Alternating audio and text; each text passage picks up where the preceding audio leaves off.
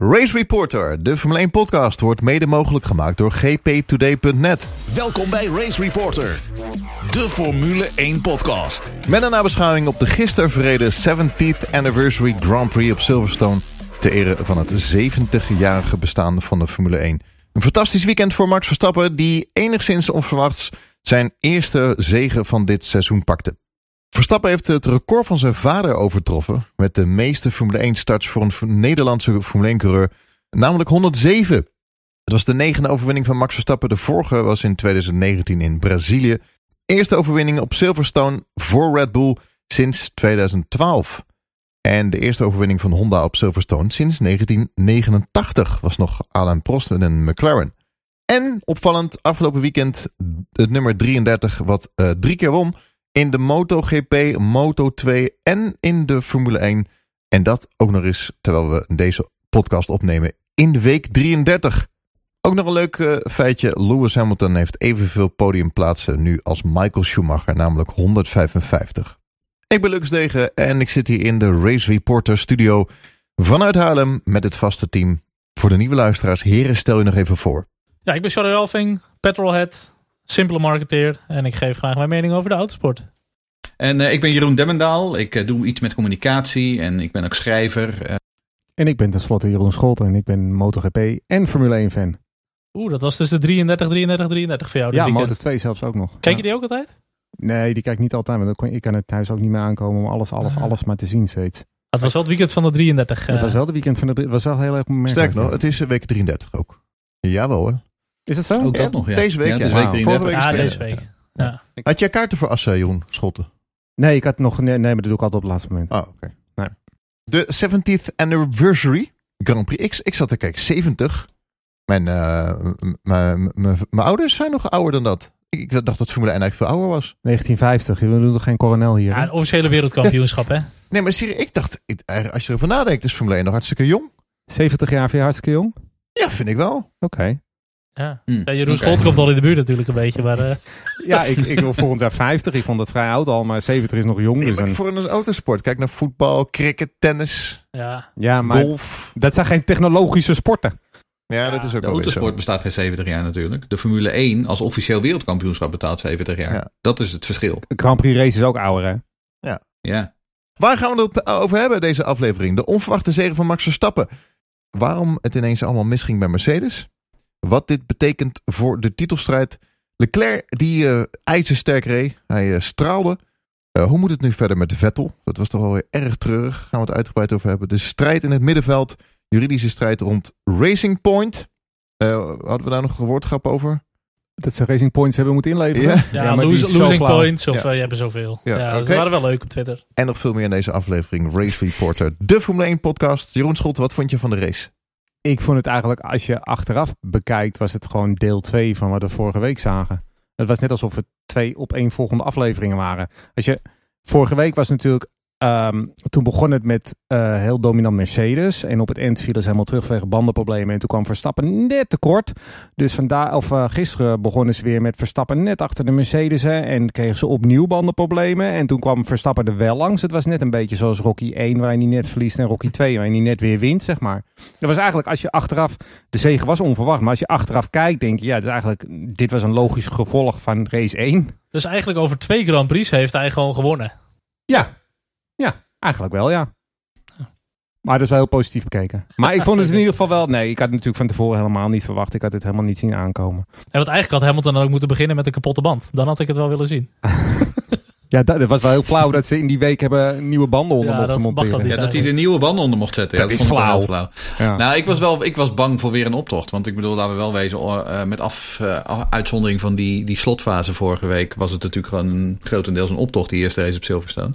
Um, maar uh, gisteren viel dat eigenlijk heel erg mee. Het was, um, het was echt tactisch vooral een heel erg interessante race. niet alleen vooraan, ook gewoon door het hele veld heen. Maar daar gaan we het straks ook nog wel over hebben. Dus um, ja, ik heb me heel goed vermaakt. Maar dat denk ik mee. Het was meer tactisch-strategisch. En bijvoorbeeld dat een Max niet Hamilton nog op de baan kon inhalen. Hij botste uiteindelijk wel. Maar het was wel meer de, de... Als je de tijden zag en zo op de achtergrond wat er liep qua strategie. Dat was interessant, zeg maar. Hadden wij in de voorspelling... Uh, had iemand Max opgegeven als winnaar? Nee. Nee. Uh, nee. nee. nee. Dus het was een onverwachte zege voor Max. Kunnen we ja, stellen. ja, ja, het was ja, onverwacht. Ja. ja.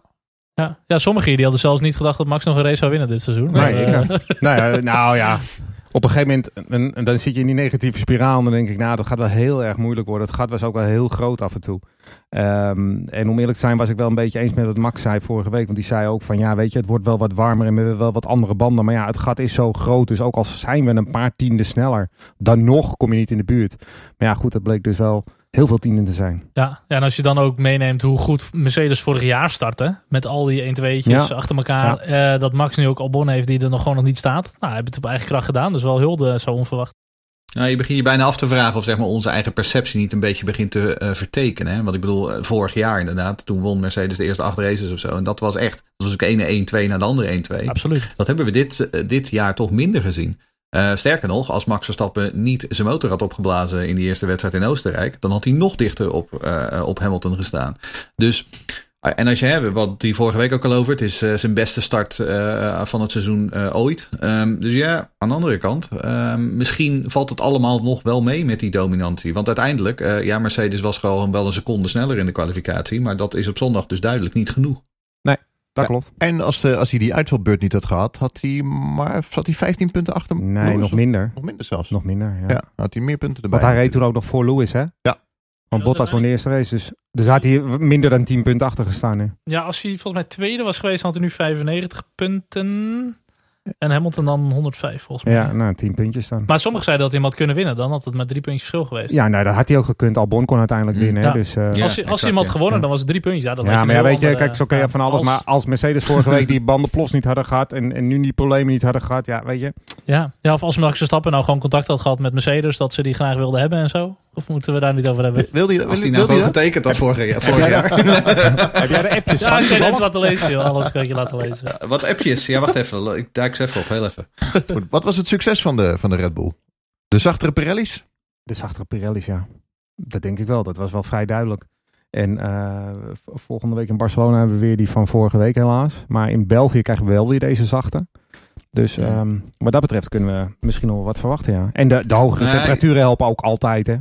Nou ja, de, dat is natuurlijk de zwakte van Mercedes. Historisch gezien Ja. ook hoge temperaturen. Daar, daar worstelen ze altijd mee. Ehm, ik vraag me af of omdat die auto zo goed werkt. Dat hij juist in deze wedstrijd te veel eh, neerwaartse druk. En te veel eh, druk op die banden heeft eh, gegenereerd op Silverstone.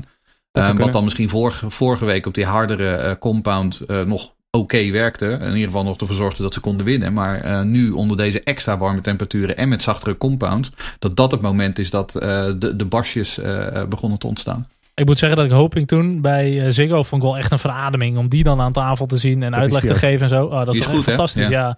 Als ze hem nog een beetje laten uitpraten en dan ook eh, een BN'er minder doen. Nou, dan heb je best wel eh, gewoon een oké uitzending. Hij is hier van harte Maar welkom. zeker weten. Ja. Van harte welkom eh, hier. Nou, wat- mij wel op, opviel was, de andere band van Lewis was deze keer eh, het bokkie, zeg maar. De linksachter. Ja, linksachter zag er slecht uit hoor, Ja. aan het einde van de race. Maar Ja, veel maar- blaren. Op, eh, op zich, als je vrij snel al, vond ik. Want, want het was wel zo dat dit een hele onverwachte zege was van Max. Maar op zich, na vijf rondes, toen was het gaat 3,8 seconden. En vanaf dat moment kon je eigenlijk gaan zien dat Max mee begon te doen. Want vanaf dat moment zag je, die 3,8 was het maximale dat hij achterreed op Bottas. En daarna werd het steeds, iedere keer werd het wat kleiner. En tot op een gegeven moment dat grandma eh, telefoongesprek kwam, zeg maar. Ja. Eh, en, maar, maar vanaf dat moment, vanaf ronde 5 eigenlijk, begon je te zien van... hé, hey, hij heeft de snelheid van de Mercedes'en. Nou, dat was het ook. Want ik bedoel, eh, in die eerste race op Silverstone liepen ze echt heel hard, eh, heel hard weg. En dat gebeurde hier gewoon niet. Ehm, en dat, dat is inderdaad, eh, wat jij zegt, na die zes seconden, dat inderdaad dat, dat gat een beetje, of na die zes ronden, dat dat gat een beetje begon uit te levelen, zeg maar. Dat was het moment wat ik dacht van, hmm, ik vraag Ja. me af of hier niet meer te halen is. Nou, en op dat Ja. moment begon hij daadwerkelijk in te lopen. Toen dacht ik, ja, nu wordt het echt interessant. Maar ik, Nou ja, ik, en- ik, ik vond hem pas echt interessant worden dat Lewis toen zijn stop had gemaakt. En toen waren ze op een gegeven moment op hardere banden langzamer dan Max op die oude hardere Mm, band. ja. Mm. En toen ging Max die stint nog verlengen. Want volgens mij had Pirelli gezegd maximaal 22 rondjes of zo. En volgens mij deed Max uit mijn hoofd er iets van 24. Dus die ging die stint nog verlengen ook. Ja, toen was hij en nog sneller. Dan denk je, nou, dit, dit gaat wel goed hoor. Toen zag je hem wel snel, eh, snel binnenkomen. Ja, zo. maar Pirelli zei ook dat een één stop niet mogelijk was. Ik heb er drie gezien die het toch deden. Ja, ik heb er toch een aantal gezien die dat gedaan Ja. hebben, ja. Nou ja, en nee, we laten het ook over Albon hebben. Ehm, ik bedoel, we zijn nu natuurlijk nog een beetje ehm, eh, qua, qua Red Bull en zo. Eh, maar zelfs Albon leek gewoon een lift te hebben van deze hele, eh, van, die, van die banden die gewoon goed werkten. Dat hij in afloop ook. Ehm, kijk, nou heeft hij natuurlijk nog steeds op zaterdag moet hij het nog steeds beter oplossen. Want daar begint het natuurlijk. Daar begint zijn achterstand. Maar uiteindelijk om gewoon netjes als vijfde te eindigen, dat deed hij wel gewoon heel goed. Um, ik hoop dat dat voor hem ook wel een beetje een mentale opsteker kan zijn. Hij heeft wel veel grond goed gemaakt in de race. En ook eigenlijk een van de weinigen die er wel een beetje aan het inhalen was. En dat is wat wel jammer was met Max. Ja, Bottas heeft hij wel ingehaald, maar die liet de deur aardig open. Maar Albon, uh, nou, ik vond het wel prima Grand Prix. Als hij nu gewoon goed had gekwalificeerd, had hij zo vierde kunnen worden. Nou, en zelfs Helmoet Marco, die zei vandaag dat, uh, dat hij extra tijd gaat krijgen. Dus dat is al het voordeel. Het is niet meer Christian Horner die het zegt. Want we weten altijd als Christian Horner het zegt, dat is, dat is met de trainer bij de voetbalclub. Uh, als ze zeggen dat, je dat ze vertrouwen in je hebben, door je de week erop ontslagen. Ja. Maar zelfs Helmoet Marco heeft zich nu uh, positief uitgesproken over Albon publiekelijk. Maar goed, strategisch gezien had Max nog steeds nul aan hem. En dat vind ik ook wel weer mooi nee, in deze overwinning van Max. Die heeft gewoon in zijn eentje twee Mercedes mm. compleet verslagen. Nou, dat vind ik wel. Uh, wat, ik, wat ik wel, wel leuk vond van Albon, voor wat ik zei vorige uh, race, dat hij dit toch weer half nazet bij uh, Magnussen. En dus een, weer een, een, een betrokken was bij een conflict, zeg maar. Maar hij deed deze keer weer. Dus het, hij neemt geen gas terug. Hij neemt wel het risico. Hij, neemt, hij ging een paar keer buitenom. Ook een beetje ingegeven, denk ik. Omdat die Honda niet krachtig genoeg is om het op de rechte stukken te doen. Maar hij deed het een paar keer heel naar buitenom. Ja. ja. Ja. absoluut. Maar, maar dit, dat is ook het verschil tussen Gasly vorig jaar en Albon. Sinds hij in die Red Bull zit. Als, Albon is soms gewoon daadkrachtiger als het gaat op dat soort momenten. En ik denk dat dat hetgeen is waar ze zich bij Red Bull nog steeds aan vasthouden. Dat Albon, hè, als hij het hierboven uh, tussen de oortjes beter in orde krijgt dat hij die uh, daadkracht uh, uh, meer gaat laten zien. Ja, laat ik zo zeggen, je kan beter een coureur die wat agressief is en wat Max ook wel eens had, iets gaan slijpen als een soort van diamant, dan dat je meer mm. pit in een coureur moet krijgen. Want dan is ja, het exact. onnatuurlijk om, om dat risico te nemen. En dan loopt het vaak slecht af. Goed, nog een vraag ben ik van Harry. Ja, Harry die vraagt, uh, Max die legt het radiobericht van Red Bull naast zich neer om afstand te bewaren. Uh, en hij vraagt zich naar aanleiding daarvan af, wordt de Formule 1 dood geanalyseerd door de dataspecialisten? Want uiteindelijk willen we met z'n allen races zien en geen optochten. Uh, het bespaart wel veel geld als teams minder specialisten gebruiken. Um, nou, ik, ik, ik, wat ik wel denk, en dat is iets wat, ik, wat mij gisteren wel opviel, um, is dat schijnbaar, zelfs na vier jaar, weten ze bij Red Bull nog steeds niet waar Max Verstappen toe in staat is. Want eh, die jongens die zitten daar uh, aan de pitmuur en, en in, de, in de fabriek in uh, Milton Keynes. En die zitten daar met z'n allen te rekenen. En die werken al die scenario's uit. En op basis daarvan zeggen ze dan tegen Max: Ja, doe toch maar even rustig aan met die bandjes. Doe even een beetje terughouden. En Max zegt van ja, dat scenario van jou, daar, dat zal er wel. Ik ga er nu op. Nu kan ik erop en erover. straks misschien niet meer. En het feit dat dat dan uiteindelijk dus gewoon uitpakt zoals het uitpakt. En hij wint uiteindelijk dus gewoon die wedstrijd. Ja, als ik de Red Bull was, zou ik ook in, in de nabespreking van deze wedstrijd is heel goed analyseren hoe je tot die beslissing bent gekomen om hem die aanbeveling te geven van doe maar rustig aan. En waarom het dus uiteindelijk uh, uh, radicaal anders gegaan is en waarom dat dus werkte. Want ik denk dat daar nog steeds uh, wel terrein te winnen is voor Red Bull. Maar de vraag is natuurlijk of het een dummy was. Nee, dat geloof ik niet. Nee, dat geloof ik, ik ook niet. dat het een dummy uh, call was. Nee. nee. ik denk dat dit echt gewoon die fijngevoeligheid is van Max. Die zo perfect die banden kan aanvoelen. De hele boel kan managen. Die voelt gewoon wat er gebeurt met die auto. En daar kan geen data-analyst tegenop. En dat is wat Max voor mij een potentieel wereldkampioen maakt. Is dat je hoeft hem niet te vertellen uh, wat er gebeurt met die auto en met die banden. En dat was cruciaal hè. Want uh, hmm. juist, kijk als je Mercedes rust geeft met die banden. Dan loopt het heel anders. Het is juist cruciaal om ze op te jagen dan. Absoluut. En, en wat heb je eigenlijk te verliezen? Want je wordt toch derde. In de huidige Formule 1 wordt Max toch altijd derde. Ja. Minimaal. Dat is het exact. En dat is misschien waar zeg maar, het koude data rationaliseren van ja, maar laten we maar voor safe gaan. Laten we maar voor, voor plek 3 gaan. Laten we die banden maar heel houden. Want ze hebben natuurlijk allemaal gezien. Het zag je ook in de F2. Op het moment dat je dicht achter een auto ging zitten, ja, dan gingen die voorbanden eraan. Um, en Max denkt gewoon, nee, ik ga door. En hij kan dus na vier jaar bij Red Bull, kan hij nog steeds zijn engineers verrassen. En dat vind ik wel echt heel uh, opvallend. En dat uh, geeft de burger ook wel moed. Dat daar dus nog steeds terrein te winnen is na al die jaren. Absoluut. Verder hadden we nog een vraag van uh, Philippe. Die vraagt waarom heeft Pirelli besloten om een compound zachter te gaan? En wanneer hebben ze deze beslissing genomen? Voor of na de eerste Britse Grand Prix? En welke compound gaan ze in Barcelona gebruiken? Nou, de, eigenlijk de eerste acht Grand Prix, eerste acht Grand Prix zijn op 11 juni al besloten welke compounds er gereden gaan worden. En waarom ze eigenlijk in Barcelona of in Silverstone 2 een andere band hebben dan in Silverstone 1, dat lijkt mij um, omdat Pirelli ook gewoon een andere wedstrijd wil. Dus andere compound, andere strategieën. Uh, als het weer dan ook nog een beetje anders is, dan kan je gewoon een hele andere wedstrijd hebben. Want die teams hebben op een gegeven moment natuurlijk die banden op een, uh, op een circuit wel redelijk door. Dus dat, dat husselt het weer een beetje.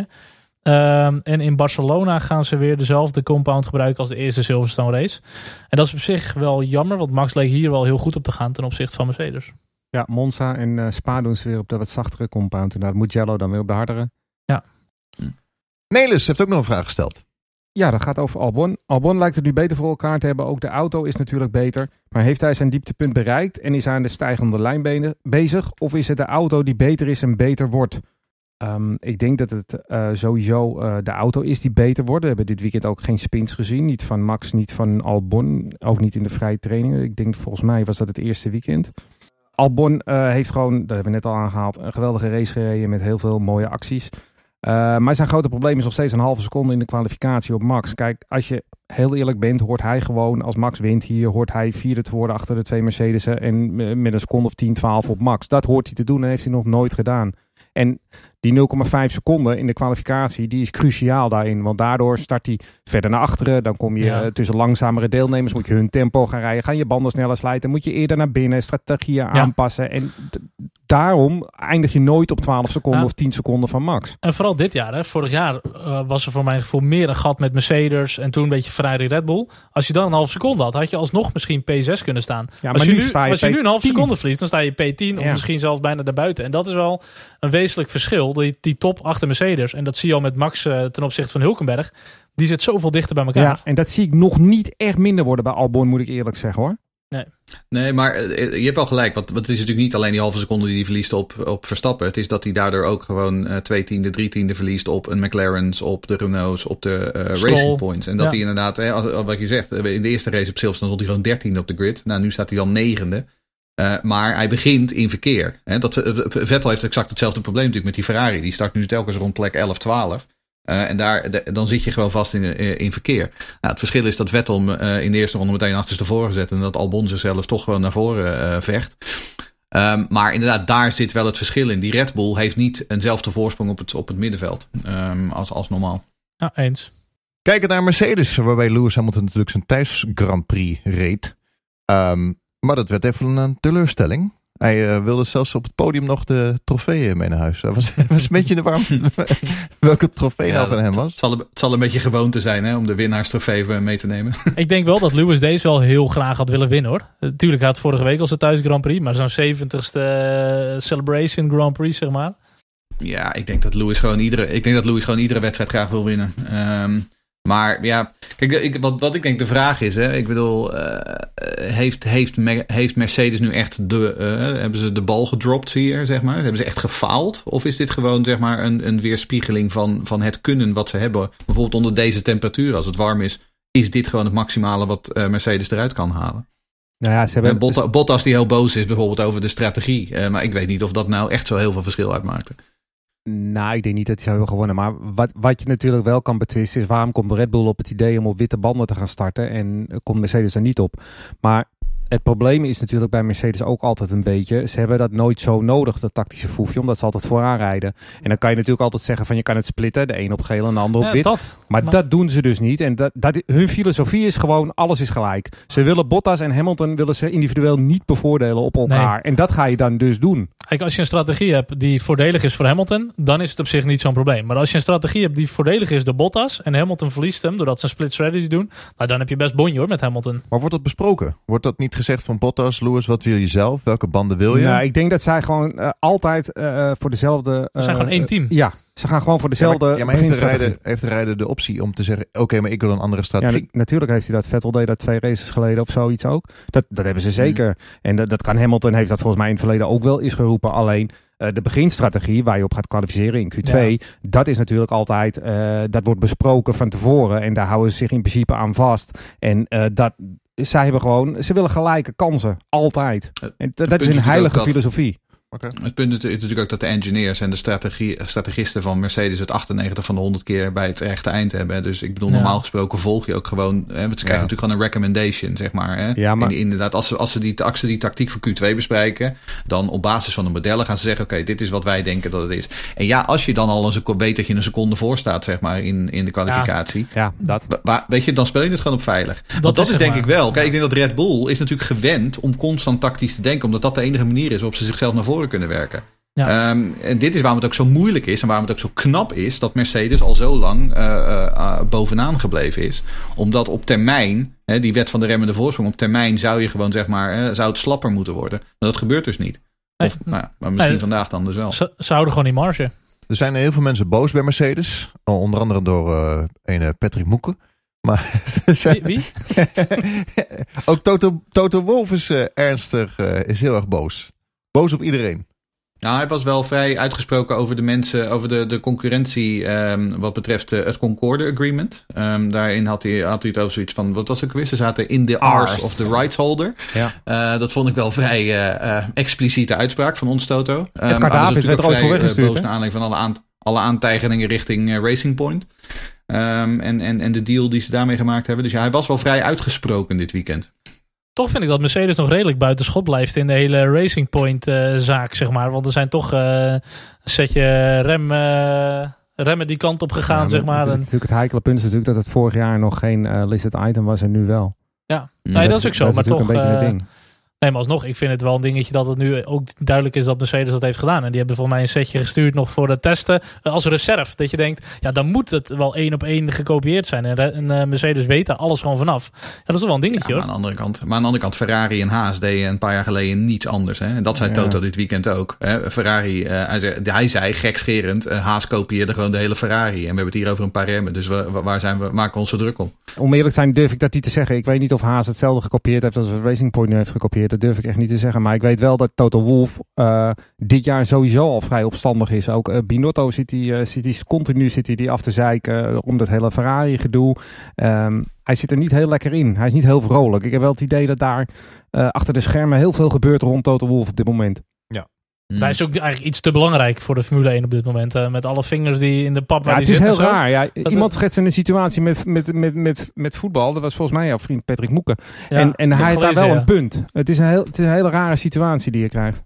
Ja, dat je, dat, je, dat je trainer van Ajax bent, maar tegelijkertijd ook manager van een aantal spelers bij PSV en Feyenoord. Ja. Ja, dat, dat En is nog ook even zo. aandelen En dat is in gewoon Vitesse. nog- En ook Aandelen in PSV en Feyenoord. Ja, nee, Ja. Dat, dat is inderdaad gewoon een, het is een hele eh, opmerkelijke situatie. Ja. Alleen in Formule 1.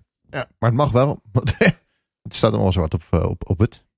Hij is niet in dienst bij Mercedes, toch? Nee. Maar- Nee, nee. Hij Een is, soort eh, eh, ZZP'er, eenmanszaakje. Dat is managing partner of zo, vanwege Ja, ja. de aandelen en zo. Ja. De Formule 1 podcast. Een paar vragen ben er gekregen. Onder andere eentje van Paul. Race Reporter. Paul vraagt, werd Bottas door zijn team gepiepeld ten koste van Lewis? Het leek mij er sterk op. En Joost vraagt, wordt het niet eens tijd dat Mercedes aan Valtteri gaat laten zien dat hij ook wel eens de voorkeur krijgt? Ja, we hebben net al een beetje gezegd, ik denk niet dat ze aan Valtteri gaan laten zien dat hij ook wel eens de voorkeur krijgt. Eh, ten eerste gaan ze altijd uit van gelijke kansen aan het begin. En ten tweede is Valtteri geen zesvoudig wereldkampioen en heeft hij slechts een paar Grand Prix'tjes gewonnen. Hij heeft in, in al zijn tijden in, in de beste auto van het veld heeft hij evenveel races gewonnen als Max Verstappen in een Red Bull. Dus dat zegt op zich wel weer genoeg dat er aan Valtteri Bottas heel wat mankeert. Absoluut. En eh, of hij gepiepeld werd door zijn team ten koste van Lewis, dat denk ik niet. Eh, ehm, Paul zegt, het leek mij er sterk op. Ik, het lijkt er ook wel op. Maar ik moet hem eerlijk te zijn, ik, ik, ik denk dat het gewoon op dat moment het beste leek. En uiteindelijk pakte de strategie van Lewis eh, gewoon wat beter uit. Soms heb je dat ook, hè? Ja, en uiteindelijk is het ook gewoon. Lewis staat, geloof ik, de, stond geloof ik 30 pluspunten voor in het wereldkampioenschap. Dus eh, zelfs, als helpen. Lewis, zelfs als ze voor Lewis zouden kiezen, dan is dat ook volkomen gerechtvaardigd. Ja, ik denk ook, de Bottas haalde ze gewoon binnen, omdat hij eerder, eh, eh, die reed gewoon voor op de baan. Die had gewoon track position. En ik denk uiteindelijk dat het voor Lewis gewoon best wel goed uit was gepakt. Ik denk niet dat ze, dat ze hem echt, eh, dat hij gepiepeld is of zo. Nee, maar als, je, Bottas. als je het omdraait. Het is zelden voorgekomen dat eh Lewis 1 lag en door een pitstrategie ineens Bottas de race won. Nee, maar goed, daarom is Lewis ook eh, acht keer wereldkampioen zo meteen. eh. Eh, ja. Ja, exact. Wouter had ook nog een vraag. Ja, Wouter vraagt hoe komt het dat de Mercedes eh, met warme temperaturen zijn banden opvreet? Te veel mechanische grip. Ehm, ja, ik denk het wel een beetje. Die auto die, die heeft gewoon veel meer snelheid, veel meer kracht. Eh, en, en het window zeg maar, van de banden om hem in optimale temperatuur te houden. Ja, dat is gewoon echt gigantisch klein. En als je daar te veel van vraagt en je gaat te veel scrubben met die banden. Ja, dan krijg je gewoon gigantische bladen erop. Ehm, nou is dat DAS-systeem is eigenlijk meer ontwikkeld bijvoorbeeld om die temperatuur hoog te houden. Achter de safety car de temperatuur wat te managen. Maar goed, dat is met oververhitting eh, eh, lost dat in principe niks op. Ehm, dus dit is echt iets waar, waar Mercedes wel langer mee struggelt. Is dat zij gewoon bandenvreter zijn. Dat is de setup, het is de auto, het is eigenlijk een beetje van alles. Ja, nou, en eh, exact, ja. En als je, we, hebben ook nog een vraag van Niels. Die vraagt, had Lewis gelijk over de bandendruk van Max? Dat was natuurlijk die gebraakte uitspraak uh, waarbij hij zich over de radio afvroeg... hebben ze misschien lagere um, uh, uh, bandendruk bij Red Bull? Um, een beetje een storm in een glas water. Want er waren bepaalde mensen die dachten van... ja, maar hij, hij beticht nu Red Bull van valsspelerij. Um, het punt is natuurlijk, al die teams hebben een vastgestelde minimum bandendruk. maar tijdens het rijden bouwt die druk in die banden... die bouwt op natuurlijk, door de warmte en, de, en door de wrijving van die banden. En waar Hamilton op doelde, is dat Red Bull schijnbaar een manier had gevonden om die opbouw langzamer te laten verlopen. Waardoor ze dus eh, gedurende het verloop van die bandendruk een lagere bandendruk hadden dan bij Mercedes, waar, waar die veel sneller opliep. Um, en ik denk dat hij in die zin misschien wel gewoon gelijk had. Want ja, we weten ook dat uh, aerodynamisch uh, die Red Bull net iets minder effectief is dan de Mercedes. Dus het zou best kunnen dat bij hun, bij hun inderdaad die bandendruk minder snel oploopt. We waren een beetje optimistisch. Tenminste, ik spreek nu voor mezelf en misschien een beetje voor jullie. Maar voor dit uh, seizoen. Ja, saai Mercedes. Lewis wint weer alles. Dat doet hij op zijn sokken. Maar we zijn er nog niet. We hebben het net al over gehad. We hadden, uh, als, als, als had Max dichtbij kunnen zitten. Hamilton heeft nu 107 punten. Verstappen 77. Hij is Bottas voorbij met 73 punten. Hoe uh, zit u erin? Charles? Ja, Kijk, de titelstrijd is absoluut open. Als je 30 punten achter Lewis staat, dan is echt alles mogelijk. Nou, ik zei het net al, Lewis die gaat volgens mij gewoon, uh, en dan heb ik het over volgend jaar, gewoon zijn achtste wereldtitel pakken. Want die Mercedes is gewoon dominant. Die zal ook volgend jaar echt nog wel dominant zijn.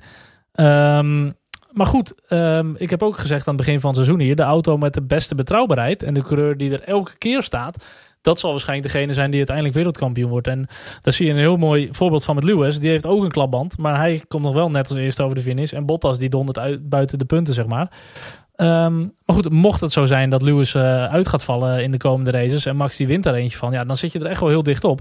Dus de titelstrijd is zeker nog niet gestreden, maar Max moet wel echt van goede huizen gaan komen dan. Ik denk ook niet dat de titelstrijd gestreden is. Dat kan je gewoon niet zeggen na zo weinig races met, eh, met 30 punten verschil. Maar ik denk wel dat, uh, dat Verstappen maar een heel klein kansje maakt, om heel eerlijk te zijn. Het, eh, aan het begin van het seizoen heb ik het al eens gezegd. Alles draait om die kwalificatie. Die moest beter. Want je moet gewoon vanaf plekken 1, 2, 3, 4, hooguit, moet je starten om mee te doen. Nou, uh, dat, eigenlijk is dat gelukt omdat Ferrari is weggevallen. Maar het is niet gelukt op snelheid. Want die snelheid hebben ze nog steeds gewoon niet. Sterker nog, ik denk dat nee. misschien op zaterdag het gat nog wel iets groter is geworden. Um, dus eigenlijk is die auto gewoon nog steeds niet compleet genoeg om echt serieus mee te doen. Max moet iedere race weer compenseren. Nou, en ik denk ook dat we vooral ook um, de wraakzucht bij Mercedes niet moeten onderschatten. Uh, die zijn natuurlijk gewoon gisteren hebben ze hem echt hard op de neus gekregen. Nou, als er iets is wat een 38-voudig wereldkampioen uh, uh, harder doet werken en ervoor doet zorgen dat ze dat de volgende week um, gaan voorkomen, dan is het dit wel. Dus het zou mij helemaal niet verbazen als Mercedes in Barcelona twee keer zo hard terugslaat.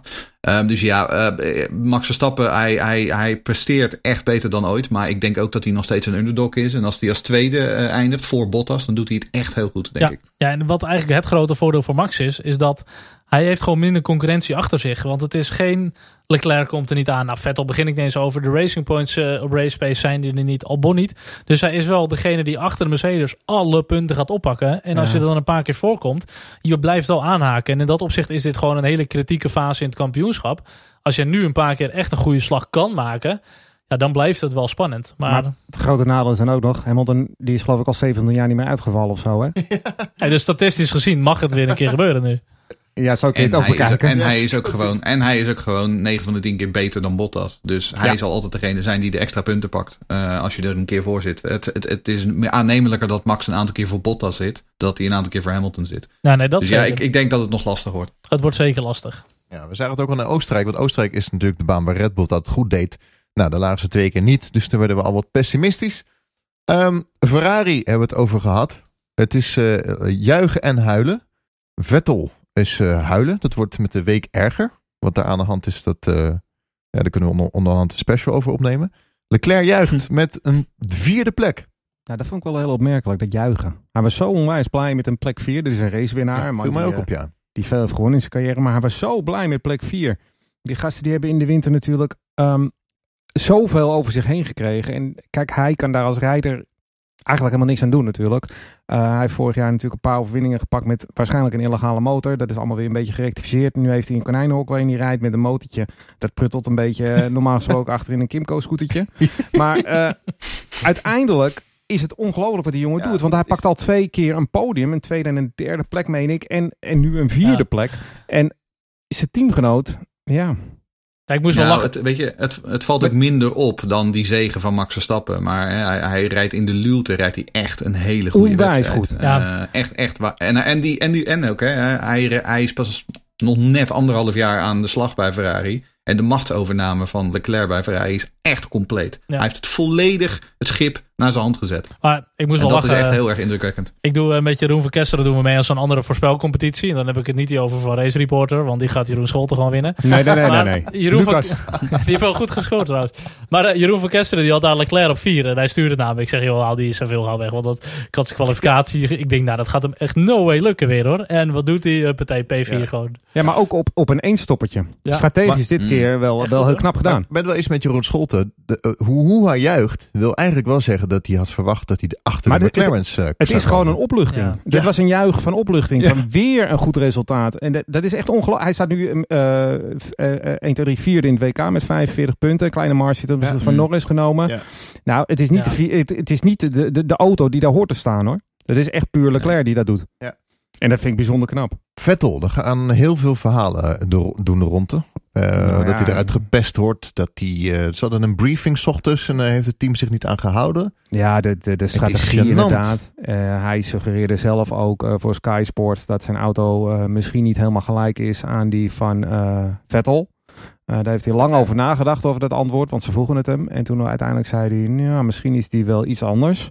En dan vervolgens, eh, na afloop van de race, eh, krijgt hij nog eh, Binotto, die eh, in de media verklaart dat de strategie was prima. Maar het spinnetje aan het begin van de race, dat was hem fataal. Nou, daar heeft Binotto niet helemaal ongelijk Dat in helpt je, helpt je met geen enkele strategie. Nee, het was ook wel een heel klungelig foutje. Eerst dacht ik nog dat Albon hem aantikte, maar hij ging een beetje te veel over de curbs. En dan zegt hij achteraf nog, ja, ik had niet verwacht dat ik dan in de ronde zou spinnen. Nee, dan vol op het gas. ah, je doet het al een ja. tijdje, dat sturen daar. Ja. Maar, maar oké, het is, het is ik, ik wil niet, ik hou niet zo van complottheorieën en ik, ik geloof er eigenlijk ook nooit zo in. Maar ik vind het wel heel, heel raar, het verschil tussen Vettel en Leclerc nu. Want Leclerc is natuurlijk echt eh, geweldig, maar Vettel komt nu echt over als een enorme klungel. En dat is hij niet. Dat is hij gewoon niet. We hebben ook een vraag van Bart. Die vraagt: Is Leclerc nou zo erg aan het overpresteren of is Vettel aan het onderpresteren? Ehm, en ik denk het eerste is absoluut waar. Ve- eh, Leclerc is aan het overpresteren. Leclerc haalt absoluut het maximale uit die auto. Ja. Maar wat we ook niet moeten vergeten is dat Leclerc en Vettel totaal verschillende rijstijlen hebben.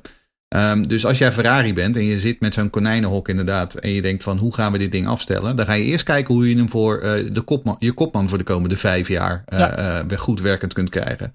Nou, wat ze dus bij eh, Leclerc hebben gedaan, om, want het begint allemaal met die motor. Die motor is te Ja. zwak. Dus wat ze gedaan hebben, ze hebben er heel veel downforce uitgehaald. Hij rijdt met veel minder downforce dan, verwacht zou, eh, dan je normaal gesproken zou verwachten.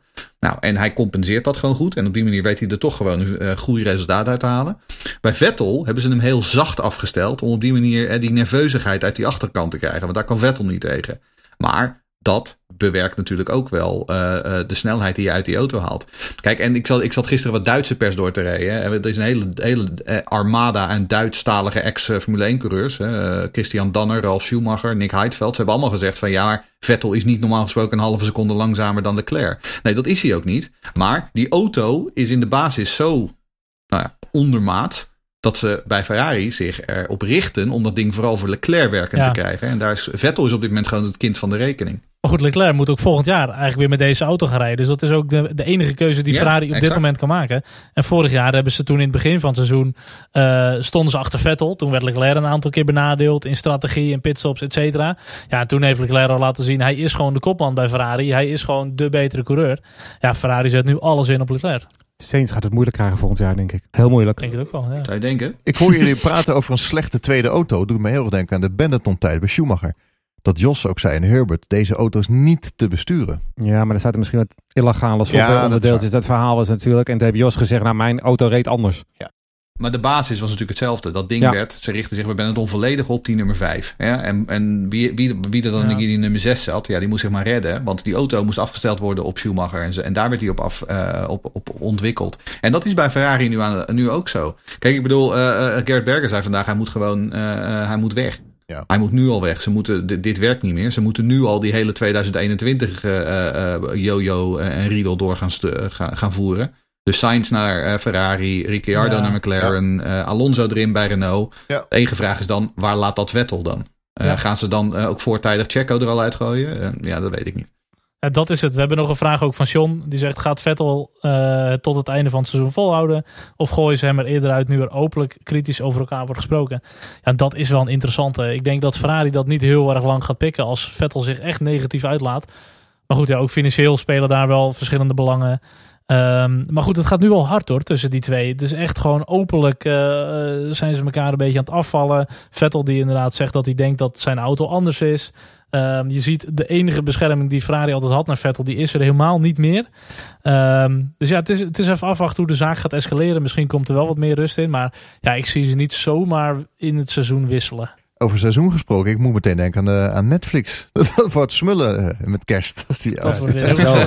gezellig. Ja. Over Racing Point en over... eh, maar serieus, dit doet me echt denken Ja. aan- de Re- Re- Red Bull Renault bitch fight. Alleen dit is intern. Dit is Ja. een, een coureur. Want wat al zeiden, moet je dan nu Sainz gaan doorschuiven en Ricciardo en Alonso erin en, en Vettel eh, even geen stoeltje geven. Nee, ja, joh. dat, dat schiet ook niet op. Ehm, en, en als Vettel Ja, wel...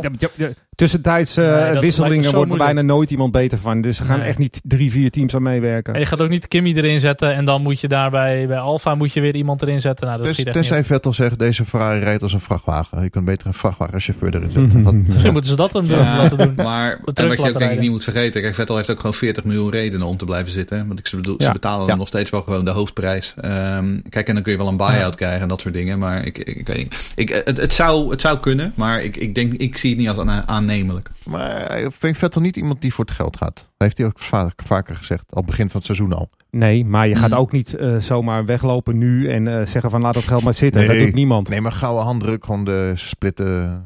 Ja, dat zou dan bij Ferrari vandaan moeten komen. Maar dan moet Ferrari eerst naar McLaren stappen of ze Saints kunnen krijgen. Dan moet McLaren Ja, eerst exact, weer ja. naar Ricciardo of naar eh, Renault lopen. En Er is heel veel coördinatie dat, nodig ge- dat geloof ik gewoon niet. En dat toch, geloof eh, ik gewoon niet. Toch ben ik wel benieuwd als eh, Vettel wel dat contract bij Aston Martin heeft getekend. Hoe die er nu een beetje tegenaan gaan kijken. Want dat is misschien ook een beetje een kat in de zak die je hebt gekocht dan. eh. Ja, ik, ik tweette het gisteren al. Je zal, je zal die man maar eh, als drie jaar, voor drie jaar als kopman hebben vastgelegd. En toen heb ik daar mooi een gifje van een eh, hoofdschuddende Sergio Perez bij gegooid. maar ik bedoel, ja, nee, eh, eh, maar dit was waar we het vorige week al over hadden in de, de, in de Red Bull discussie. Ja. Hè? Eh, heeft de Red Bull nou echt wel wat aan Vettel naast, naast Verstappen? Vooral in zijn huidige vorm. Ja, ik bedoel, het, het, blijft een risico. We hadden trouwens wel een geniale dronken Baviaan Photoshop op onze Twitter vanmorgen. Die Ja, ja, leuk. die was mooi. Ja, ja dat was heel mooi. De Baviaan Binotto. Ja, bedankt daarvoor. het meest besproken team, Racing, een paar points minder. Straf voor Racing Point voor copy-paste. Eh, maar mag gewoon doorrijden. Raar verhaal. Nou ja, een raar verhaal. Eh, kijk, het, de, de, het verschil hier, is- eh, het punt hier is dat ze dus niet het, ehm, het ehm, technisch reglement gebroken hebben, maar het sportieve reglement. En daar hebben ze vervolgens inderdaad de 15 punten aftrek eh, voor gekregen. Plus 400.000 hele euro's die eh, Lawrence Stroll mag eh, overhandigen. Nou, we weten allemaal, Lawrence Stroll zit heel krap bij kas, dus dat wordt wel lastig. Eh, hebben jullie overigens zijn, eh, zijn, zijn statement gelezen? Want Lawrence was een beetje link. Ja, Eh, ja, heb die, stuurde een statement uit eh, één minuut voordat de race van start ging.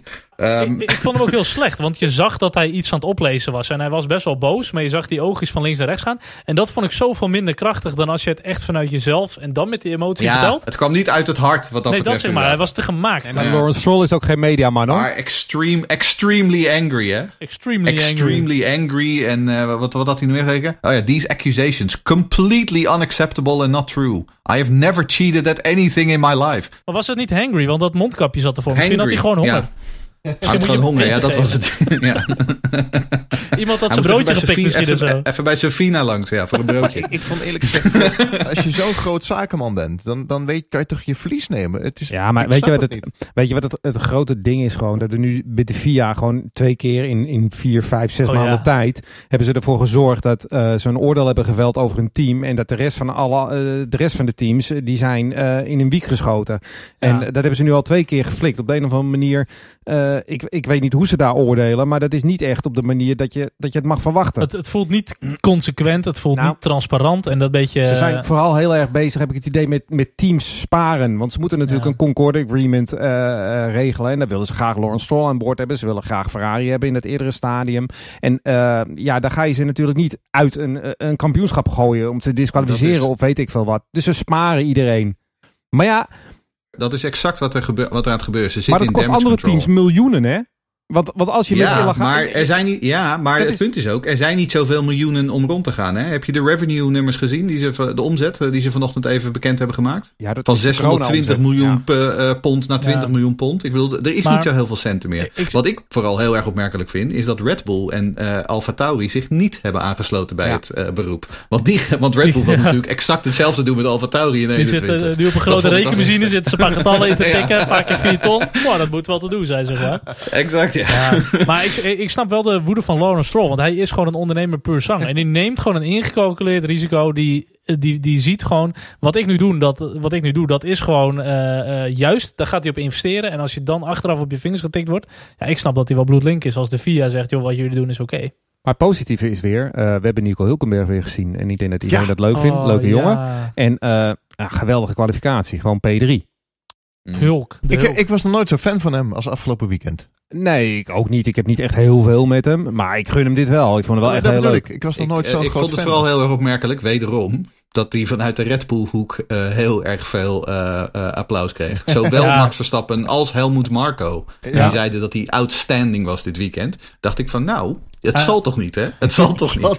Het zal toch niet. Maar ik vond het wel een leuk momentje dat volgens mij eh, Jack Ploy vroeg hem naar veel Max zat naast je. Wat toen zei hij ook, joh, die laat ik meteen gaan. Die mag al langs, weet je wel.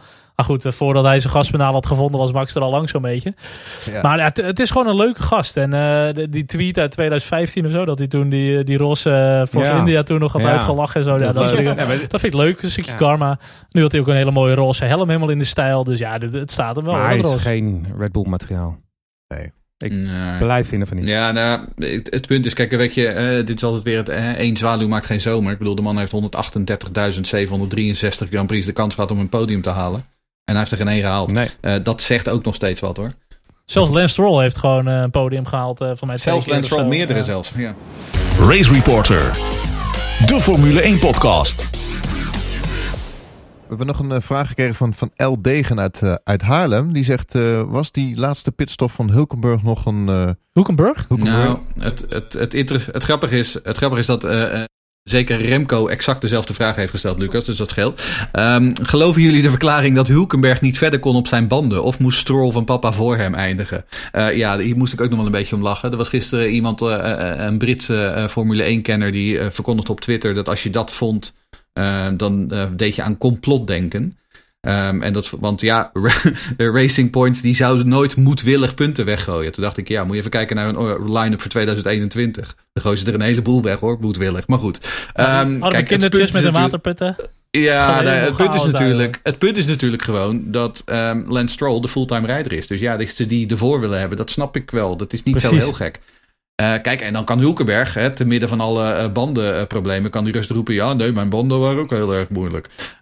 Maar uiteindelijk heeft Hulkenberg Stroll gewoon alle hoeken van de baan laten zien dit weekend. Ehm, en dat is uiteindelijk nog steeds eh, de, de, de meest eh, telling eh, van, van dit weekend. En dat illustreert dus hoe Racing Point wel degelijk moedwillig punten weggooit. Want voor 2021 gaan ze eh, Sergio Perez en niet Lance Stroll eruit gooien om plaats te maken voor Sebastian Vettel. Dus ja, het, het blijft, een, het blijft een beetje een clown team. Het wordt nog wat.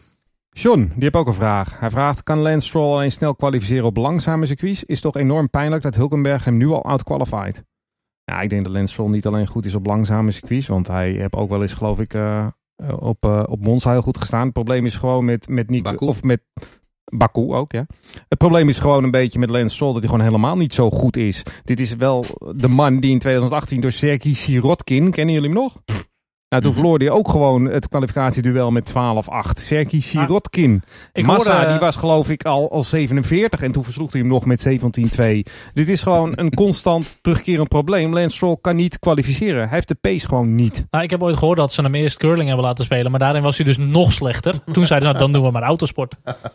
Jongens, straks, Ja. hebben wij, straks hebben we familie Strol eh, hier eh, op Oh, ons sorry. dak. Nou, laten we dan nog even over Nico Hulkenberg praten. We hebben een vraag van onze grote vriend van Racebezoeken. Die zegt, zijn er opties in de Formule 1 voor Nico Hulkenberg volgend jaar? En welke opties heeft hij dan? Nou, ik wil wel vooropstellen dat dat op dit moment gewoon pure speculatie is.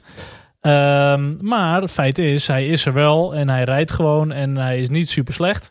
Ehm, kijk, de, Hij deed de- het gewoon goed. hij deed het gewoon goed. Maar goed, kijk, de Mercedes, de Ferrari, eh, McLaren, Renault. Nou, dat, die zit allemaal al vol. Eh, Red Bull zou kunnen, maar goed, wat wel zeggen, daar- dat zien we ook niet helemaal gebeuren. En dat is misschien even te hoog. Nou, Racing Point zit in dat opzicht al helemaal vol. Die hebben zelfs een beetje te veel misschien. Ehm, Haas zou misschien een optie kunnen zijn.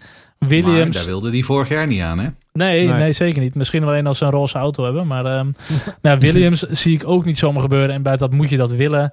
Alfa Romeo kan nog wel een plekje komen. Maar ja, lijkt me ook stug. Ja, en Alfa Tauri lijkt me ook niet. dat je Williams bij, is volgens eh, mij ook al vol, toch? Russell is al bevestigd. En, Oh ja, en Latifi, is ook zo, ja. Latifi, Dus- dus, Latifi ligt vast tot 2048 ongeveer. Ja. Dus, ja. Nee, dus eh, ik, ik, ik zie niet heel veel echte opties. Ja, de beste optie lijkt mij dan nog Haas. Maar goed, ja, dat is nou ook niet echt een team waar je nu graag in wil stappen. Maar ik kan me voorstellen dat zij uiteindelijk wel eens van Grosjean willen. Of, of het moet zo zijn dat Haas, eh Checo Perez eh, ehm, eh, en al zijn Mexicaanse geldschieters vastleggen. Dat er inderdaad wat extra geld komt. En dat om de die omstandigheden Nico denkt, nou dan wil ik wel naast mijn oude maatje Checo Perez gaan zitten. Ja. Eh, en dat ze inderdaad dan bij Haas gewoon die twee eh, jokers eruit, eh, eruit zetten. Buiten dat Grosjean heeft nog steeds nul punten. En die staat als Hij staat onderaan in- officieel laatste in het officieel WK, laatste gewoon. ja, dat is best wel knap hoor. En nu zelfs 21ste, omdat Hulkenberg erbij is gekomen. Die heeft nog wat puntjes gepakt. Dus eh, Ja, maar die Haas is ook wel heel slecht hoor. die is heel Dat slecht. moet ik wel heel Die is zeggen. echt heel Die slecht. Ja, echt Magnussen wilde, wil een nieuwe auto, heb je dat ook Ja. gelezen? Hij wil Ja, graag maar- een hele nieuwe auto. Ja. omdat hij met, eh, omdat hij met de onderdelen van... Nou, die crash van, Van vorige vorige week moest met de ja, onderdelen van eh, Barcelona rijden Ja. uit februari. Ik hoorde trouwens dat eh, voor 99% zeker is dat Perez in Spanje rijdt.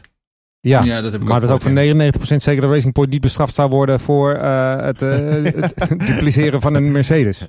Even nog over, over, even over de Hulk. Stel dat hij stopt met Formule 1. Wat gaat hij doen? Andere autosport, teamleider van een team aan de pitwall. Wat ik eerst nog wilde zeggen, ik denk dat hij natuurlijk wel eh, bij heel veel teams nu ook wel een mooi plekje heeft. Dat mocht er nog een coureur zijn die, die COVID-19 krijgt, dan is hij wel een van de coureurs Ja. die gewoon echt wel zo kan instappen op dit moment. Dus wie weet komt er dit jaar zelfs nog een Maar in. Barcelona kan Perez sowieso instappen, want iedereen heeft daar COVID-19 momenteel. Ja. Misschien wordt hij wel gewoon de standaard reservecoureur voor de FIA. Ja, net zoals Gutierrez, dat je uiteindelijk gewoon eh, zes jaar lang reservecoureur bent. En als je dan de beurt bent, reserve, dan heb je uiteindelijk mag je niet instappen. Die is dan verlopen al een half jaar. En dan kan je niet nog even 300 kilometer rijden. Dus dan kan je alsnog niet Dat is, dat, is, dat is ook wel Ja, een ding, hè, trouwens. Dat ze daar bij Mercedes, dus dat wisten ze dus gewoon niet. Nee. Dus het, en het schijnt Maar- dus hetzelfde te zijn met Buemi bij Red Bull. Die is ook al 100 jaar reserve bij Red Bull, maar die heeft dus ook geen licentie. ik denk ook dat het dus geen, niet. ik denk ook eigenlijk dat ze geen bal interesseert.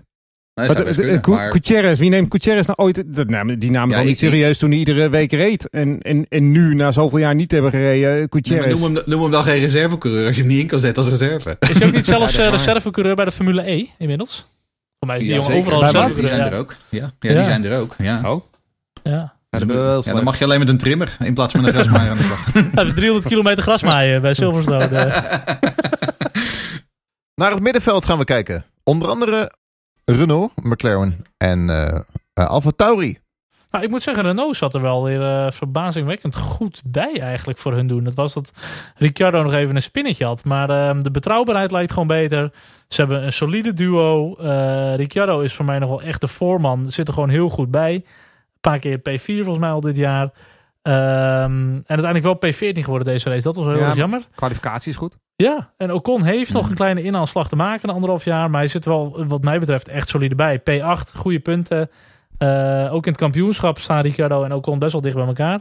Nou, Jeroen Scholt en ik hebben al de nodige discussies gevoerd over of het nou echt een talent is of niet.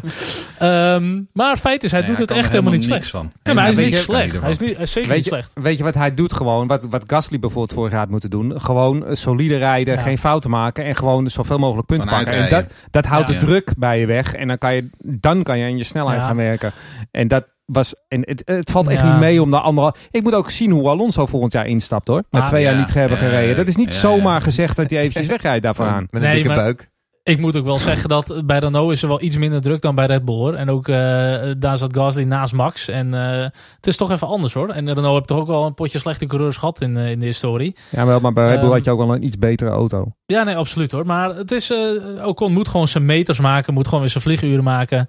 Ehm, en hoe goed hij is, dat zal de toekomst eh, En uitwijzen. hij, denk heeft en hij heeft natuurlijk gewoon de zekerheid van A, hij heeft een tweejarig contract. B, hij is een Fransman. C, hij is een oogappel van Abitaboel en Alain Prost. Dus Mm. ik- hij zit voorlopig ook nog wel even safe. Ja. Uh, maar hij heeft denk ik mentaal een hele andere benadering dan in bijvoorbeeld een Gasly. Ehm, Overigens moet ik wel zeggen dat eh, de- de- het blij- het blijft opmerkelijk dat nu Gasly weer in die Alfa Tauri zit. Dat hij gewoon heel erg sterk is. Eh, ondanks dat hij eh, gisteren een beetje pech had met die strategie. En daardoor achter eh, Kwiat terecht kwam. Ja. Maar eh, Gasly was in de kwalificatie op zaterdag bijvoorbeeld weer heel erg sterk. Goed, even Alfa Tauri doorpakken dan. Eh, Gasly kwam inderdaad één seconde tekort op Fiat. Die pakt even Ja. het laatste puntje. Maar goed, alsnog gaat Gasly gewoon echt heel goed dit seizoen. En ehm 12 Vorig seizoen punten. Kwiat heeft twee, pu- Kwiat heeft twee, twee punten puntjes. geloof ik. Eh, en ze hadden nu ook even Gasly weer gevraagd van zou jij willen terugkeren bij Red Bull? En daar gaf hij ook aan dat hij echt wel erop gebrand is om terug te gaan keren. Eh, en hij is gewoon echt heel erg gebrand om zichzelf te laten zien. En eh, hij zei ook, er zijn wel wat politieke belangen die daarin meespelen, ook bij Red Bull. Eh, maar ik denk wel dat als hij een tweede kans gaat krijgen, dat hij echt wel een stukje weerbaarder is en wat beter met kritiek om kan gaan. Maar goed, de vraag vanuit hem is, moet je dat willen? Nou, ik, ik denk wel, nou, heeft geen nee te zeggen, denk ik. Want het- Ah, je kan gewoon geen nee zeggen als ze het vragen. Maar ik denk dat ze in de. eh, tussendoor gaan ze niks doen als Nee, ze slim zeker zijn. niet, zeker niet. Eh, en in de winter of aan het einde van het seizoen zullen ze eh, in een achterkamertje wel gaan zitten discussiëren over of ze Gasly of Albon voor 2021 moeten pakken. En dan zullen ze daar een keuze in maken. Albon zal een streepje voor hebben op dit moment, denk ik. Maar Gasly doet het dusdanig goed. Je weet het niet. Maar als het hem vragen, kan hij niet nee zeggen. nee, natuurlijk niet. Dan, dan is het klaar. Maar hij kan zich ook een beetje op de achtergrond houden en denken, nou ik rij mijn races lekker hier en ik ga hier gewoon maximaal Maar- op focussen. Of je gaat echt openlijk zeggen van, joh, ik wil dat stoeltje, ik ben erop gebrand, ik ga voor Red Bull. En eh, En ze hebben er nog een ander probleem, want, want Kvyat, dat kan eigenlijk niet meer. Hij pakte nu dan het ene puntje met mazzel. Ja. Maar, maar ik vind dat Kvyat wel heel erg ondermaats presteert. Heel, eh, gewoon te langzaam is, te veel fouten maakt. Eigenlijk helemaal niets doet hij zo, doet hij nog goed. Ja, maar Tsu- Dat moet wel- Tsunoda komt eraan. Hè? Nee, ja. Ja, met één winst in de Formule 2 eh, Nee, ja, het- reversed grid, toch? Eh, Nee, maar- we, zijn, we, zijn pas, De- hallo, we zijn pas halverwege het seizoen. Hè? Ook- Als die straks ook- wel lekker bij de beste vier of de beste drie van het kampioenschap Nou, staat. wat maar, maar je moet ook kan. een beetje naar Helmoet Marco kijken. Want die, die, die heeft ook Ja. toch wel wat steekjes laten vallen hier en daar. Hè? Want die, Jury Phipps was hun meest vooruitgeschoven talent. Daar horen we Ja. niets meer van. Want die hem. kan niet racen in Superformula vanwege corona-ellende. Gaat daar naar eh, de Euro, eh, Super Ja. Euro, weet ik veel hoe dat heet. en daar gaat, hij, daar gaat hij nu dan racen voor het puntje. Maar heeft hij ook nog, hij had gewoon in de Formule 2 moeten starten. Ja, Dan had, hij nu, Ja, dan had hij ons jaar één kunnen stappen. Dat had gekund. En nu Ja. heb je niemand. Want, want de talenten, Tsunoda gaat het niet halen, denk ik. En Lawson, die heeft Ja. echt nog een paar jaar nodig. Heb je nog Daruvala, maar die doet ook niet zo heel veel. Doen ook niet echt. Eh, Nee. Bovala, die, krijgt, die zou, krijgt het echt om zijn oren hoor, van Tsunoda. Het wordt Ja. of Lawson, denk ik. Ja, Ik wil nog even kijken naar McLaren. Want ze zakken een beetje terug. Of hadden ze in het begin van het seizoen gewoon heel veel mazzel? Nou, ik denk dat ze toch wel een beetje momentum beginnen te verliezen. Dus ze hebben wel wat pech gehad. Eh, de, de, de Grand Prix Silverstone 1, Sainz natuurlijk met zijn lekke band en zo. Maar het is, ze, nu hebben, weer hè, slechte pitstop. ja, slechte pitstop en het, het, het zit ze even niet mee. En Sainz gewoon dertiende geworden. Eh, nu 15 puntjes totaal. Norris is wel weer smooth, maar die is ook niet helemaal foutloos geweest. Maar die vind ik wel... Die is wel sowieso buiten dat dat genot is om hem te zien op social media, in de media, in de auto zelfs zwaaien, whatever. Eh, maar goed, slechts 9 puntjes. Of nee, slechts 2 punten heeft hij, P9. Ehm, maar ze verliezen gewoon iets momentum op dit moment. Ja, ze hadden ook gewoon echt veel meer last dan anderen van die banden. Ja. Eh, veel, als je vergelijkt met hun directe concurrenten hadden ze vooral meer last. We hebben er ook een vraag over. Bob, die vraagt... eh, wat vinden jullie van McLaren? Leken goed te beginnen, maar vallen wat terug. Zal dit door de betere ontwikkeling van de anderen komen? Of is het puur circuitafhankelijk? Nou, sowieso is het eh, in de Formule 1 heel erg circuitafhankelijk. Eh, maar McLaren zelf doet het eigenlijk... is inderdaad heel goed begonnen, maar valt wel een klein beetje terug. Dat heeft ook te maken eh, veel met kwalificeren. Ze kwalificeren wat minder. En dan kom je in dat verhaaltje weer dat je eh, langzamere deelnemers... het hele moeilijke verhaal.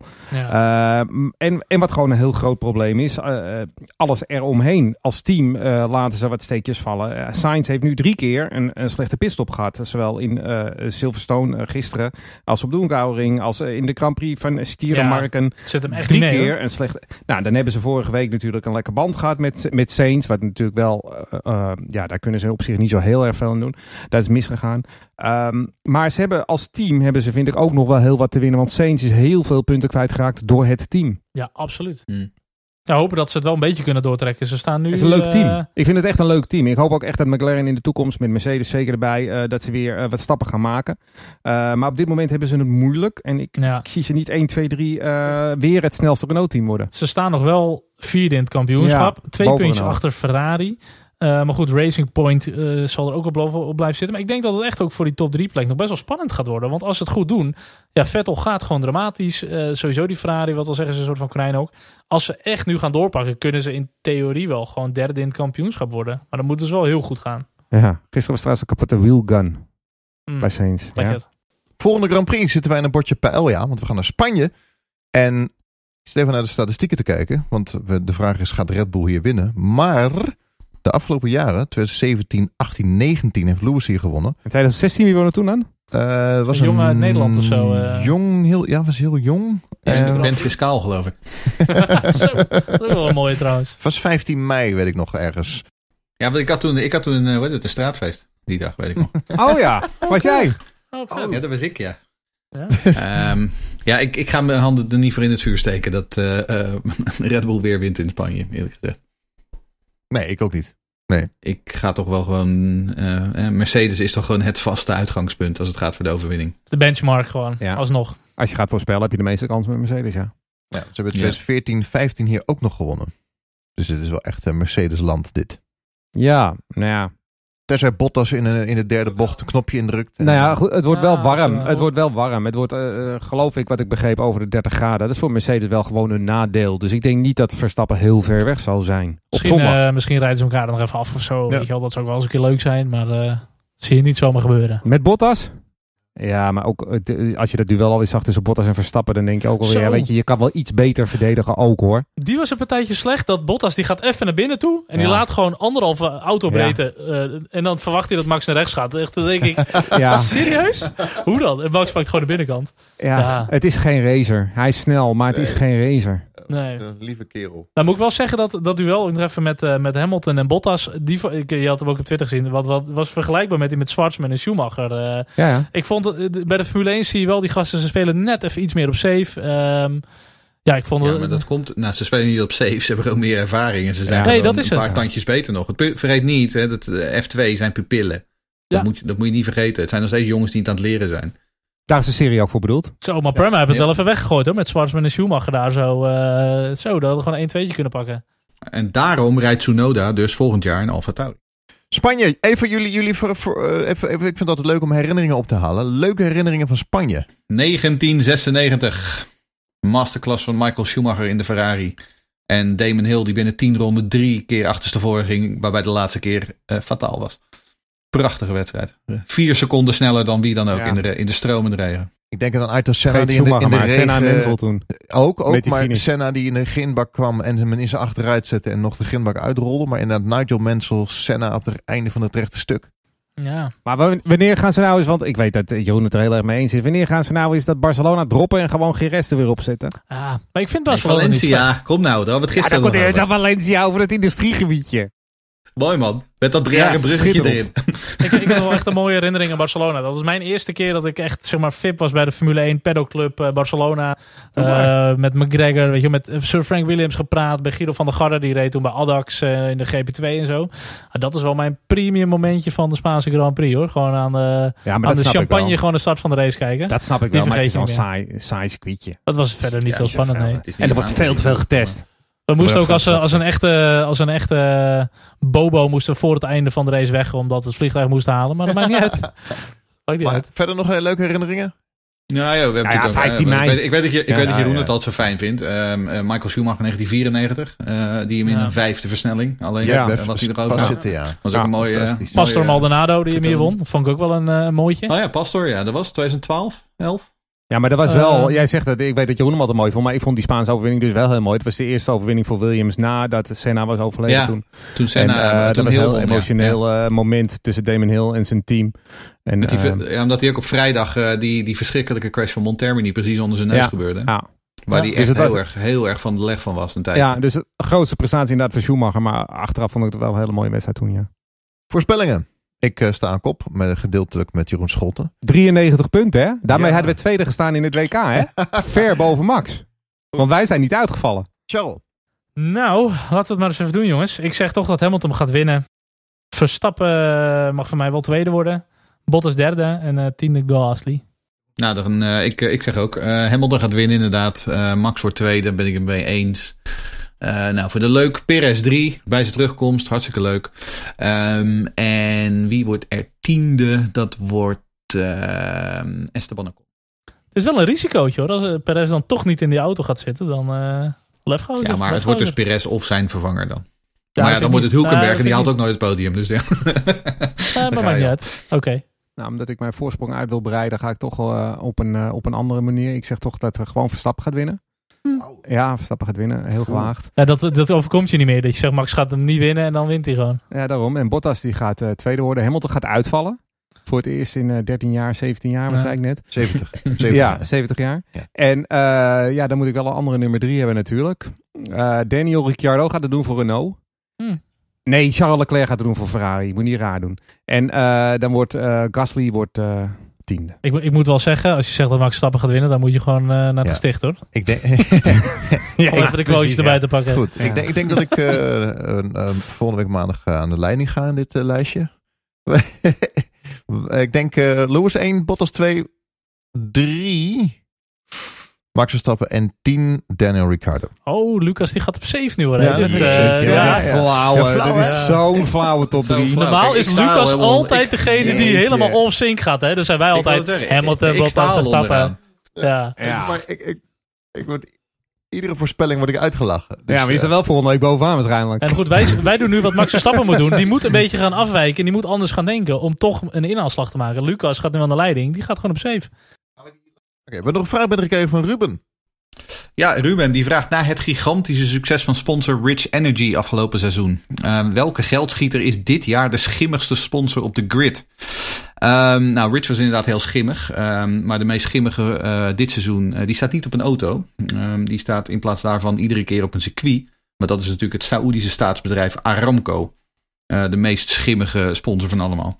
Ehm, want hè, vooral in deze tijden, in de context van hè, waarin eh, Liberty en de FIA onder We Race as One opkomen voor hè, de mensenrechten en de gelijkheid van iedereen. Om dan 45 miljoen dollar over te nemen van een regime als de Saoedi-Arabië. Nou ja, ach, daar vind ik wel wat van. Dat is vrij schimmig, ja, Saudi-Arabië. Is het niet We Pay As One? We pay as one. ja, exact, ja. Eh, volgende vraag. Eh, de, eh, de heer D. van Weghem vraagt... Nu gebleken is dat zacht voor meer spektakel zorgt... gaan ze deze niet vaker voorschrijven? Dan zal die doelen op de banden, de iets zachtere compound. Nou ja, ik sluit het zeker niet uit eigenlijk. De VIA heeft in het verleden... met de dominantie van Ferrari ook wel eens voor wat regelwijzigingetjes gezorgd. Die er ineens werden doorgedrukt om het wat meer spannend te maken. Ik sluit het niet uit. Vooralsnog liggen er een heleboel races al vast welke compounds gebruiken. Maar ja, de wonderen zijn de wereld nog niet uit. Het zou zomaar kunnen. En dan hebben we nog een vraag van Nick als afsluiter. Mogen we Haas al nomineren voor de Crab Team Special deel 4? Ja, ik denk als we hier over een tijdje op terugkijken en je gaat Crab Team selecteren. Ja, dan denk ik dat zowel eh, Williams als Ferrari. Haas als eh, Ferrari als eh, Alfa Romeo in dat opzicht wel in, in aanmerking kunnen komen. Williams niet natuurlijk. Nou, nee, oké, als team Nee. natuurlijk niet. Nee, het is echt dit seizoen. Hè, oké. Ja. Maar goed, Haas heeft het ook wel, wel vaak prima gedaan. Maar, ja, maar goed, we hadden in zijn ook crap teams eh, serie hadden we Larousse ook zitten. En die stonden zelfs een paar keer op het podium. Nou, dat heeft ook ze nooit voor elkaar gekregen. Dus. Ja. Nee, als ze morgen zouden stoppen, horen ze zeker in een grab team special thuis, vind ik. Ja. Ja, Alfa Romeo sowieso ook. trouwens. Alfa Romeo ook. eh, Ja. Als je, als je hiernaar luistert en je denkt, wat? Crap Team Specials. Ja, zoek ze even op op, spe- eh, op Spotify. We hebben drie delen. Ja. Moet je even zoeken een op een hele Crap. luie zondag hebt. Ja. Even zoeken op Crap. Ja, op Spotify. dan komen wij naar boven. Als je zoekt op crap. Nee, even kijken eens op onze prachtige website racereporter.nl. Daar staan ze op de homepage. Wat was de URL ook Ja. weer? Racereporter.nl. Ah, Oké. Nog even alle vele vragenstellers die we weer hebben gehad, eh, moeten we wel weer even bedanken. We krijgen tegenwoordig eh, ja. zoveel vragen. Dat is niet meer bij te houden voor ons om ze erin te zetten. Nou, en Ja, ik moet... echt super eh, gaaf. ja, leuk. En ik moet ook zo... speel dat even naar Jeroen toe dan. Ja, en ik moet ook wel zeggen dat de donaties eh, krijgen we ook altijd van Lucas even door hoe daarmee zit. Ik, moet, ik was echt zwaar verbaasd. Ik vind dat zo gaaf. Want dat maakt het wel mogelijk dat wij ook eh, royaal betaald worden. Nou, dat is niet, want we doen het gewoon vrijwillig. En ik vind er eigenlijk helemaal niks aan. Maar we zijn wel echt super blij met alle ja, donaties. Jij, jij doet het vrijwillig. Hè? Doe jij Dat dit vrijwillig? Nee, maar goed, je ziet, en dat zien mensen niet. We krijgen wel steeds wat Een betere spulletjes. water. Een glaasje water hebben we nu al. Swep eh, staat hier zo. eh. nee, nee, maar even serieus. De, de, de apparatuur wordt wel beter. En dat was echt heel in de beginfase bij ons was dat gewoon crappy. De Crap Podcast. We konden zo in de crap podcast special. Maar de, we beginnen mooie stappen te maken zo hoor. Nee, maar dat is ook zo. Race Reporter, de Formule 1 podcast. Race Reporter, de Formule 1 podcast, wordt mede mogelijk gemaakt door gptoday.net en een aantal vaste donateurs, onder andere Mark Niesthoven, dankjewel. Joost Landzaat, dankjewel. Rowdy Rabou, super bedankt. Remco Zoon, Eddy, Chris, Niels en Karin, de vaste donateurs. Wil je ook eh, supporten? Dat kan. Ga naar podcast.nl slash support. Nog een donatie binnengekregen van Joris Groeneveld. Super bedankt. Martijn Gijsbergs.